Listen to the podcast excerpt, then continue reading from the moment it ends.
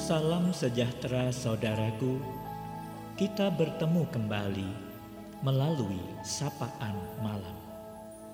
Ada berkat Tuhan untuk kita. Firman Tuhan akan memberikan ketenangan. Saudara, hal yang membuat kebahagiaan mencapai puncaknya adalah ketika menyadari bahwa kita dicintai meskipun kita sebenarnya tak layak untuk dicintai. Firman Tuhan Yohanes 21 ayat 17 menyapa kita, "Apakah engkau mengasihi aku?" Dan ia berkata kepadanya, "Tuhan, engkau tahu segala sesuatu. Engkau tahu bahwa aku mengasihi engkau." Kata Yesus kepadanya, "Gembalakanlah domba-dombaku." Saudara, menjadi yang dikasihi Allah mestinya membuat orang merasa mengalami saat yang paling berharga, karena tidak ada yang lebih berkuasa dan lebih mulia dari Allah. Namun, pada umumnya orang lebih mencari penghargaan karena prestasi atau karena pencapaian dalam hidupnya. Kemahiran, prestasi, dan penampilan lebih menentukan penghargaan. Saudara, tahukah bahwa banyak orang mengalami gangguan kesehatan mental berakibat jadi orang yang rapuh, mudah goyah, tidak percaya diri, dan susah menempatkan diri?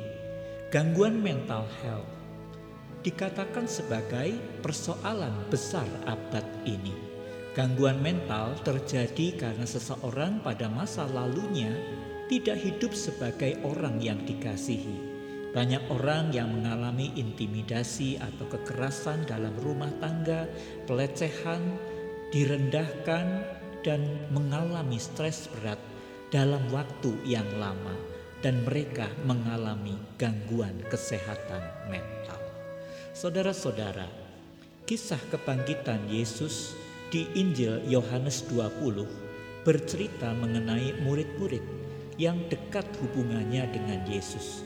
Mereka adalah Maria, Yohanes, dan Simon Petrus. Mari kita renungkan, mengapa Yesus menampakkan diri kepada murid-murid yang dikasihinya? Mengapa bukan kepada para pembencinya? Bukankah akan menjadi luar biasa Bila musuh-musuh, yakni orang-orang yang membenci Yesus, tahu persis bahwa Yesus bangkit dari kematian, sebenarnya bisa saja hal itu dilakukan Tuhan, namun bukan cara itu yang dipilih oleh Tuhan. Kisah Yesus yang bangkit menyadarkan kita bahwa Yesus berada di dekat orang-orang yang dikasihi. Penampakan Yesus yang bangkit memastikan bahwa Yesus yang bangkit mengasihi murid-muridnya. Setiap yang menyadari dikasih Yesus akan tergerak untuk lebih dekat dengan Yesus dan rindu untuk mengenal Yesus dan mempercayainya. Merasakan sebagai yang dikasih Yesus jugalah yang menjadikan murid-murid hidupnya lebih berani menyatakan kebenaran mereka mengalami transformasi hidup dalam banyak hal. Saudara-saudara, mari kita sadari bahwa dikasih Allah begitu penting dalam membangun karakter seseorang. Seorang yang tidak dikasih akan terbentuk dalam dirinya hal-hal yang membekas dan membuatnya tidak hidup dalam damai sejahtera. Mudah goyah, tidak percaya diri. Saudara-saudara, contoh pengaruh cinta Allah sangat jelas dalam pengalaman seorang Petrus. Petrus adalah orang yang pernah gagal untuk tetap setia pada Yesus. Yesus menjumpai Petrus, menyatakan bahwa Yesus tetap mengasihi Petrus. Petrus diterima apa adanya dan bahkan diberi kepercayaan. Gembalakanlah domba-dombaku. Demikian kata Yesus kepada Petrus. Sikap Yesus yang penuh kasih sekaligus menyadarkan bahwa diri Petrus tidak lagi pantas untuk congkak di hadapan Yesus. Yang penting bagi Petrus sekarang adalah ia dikasihi Allah. Petrus sendiri sekarang telah menjadi rendah hati dan cinta Allah mengubah perilaku dan pengambilan keputusannya. Dia berani menyuarakan kebenaran hingga harus mengalami kematian seperti Yesus. Semangat dan pelayanan Petrus dinilai sebagai hidup yang memuliakan Allah. Demikian firman Tuhan dan Petrus melayani Tuhan setia sampai akhir hidupnya.